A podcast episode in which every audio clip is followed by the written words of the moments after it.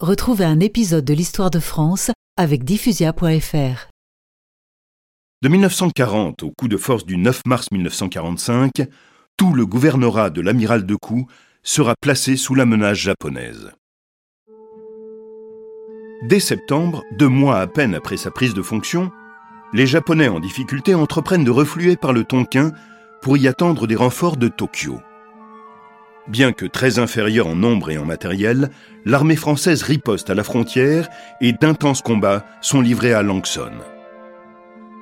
À Dawson, sur la côte indo-chinoise, non loin de Hanoï, un corps expéditionnaire nippon bombarde et débarque.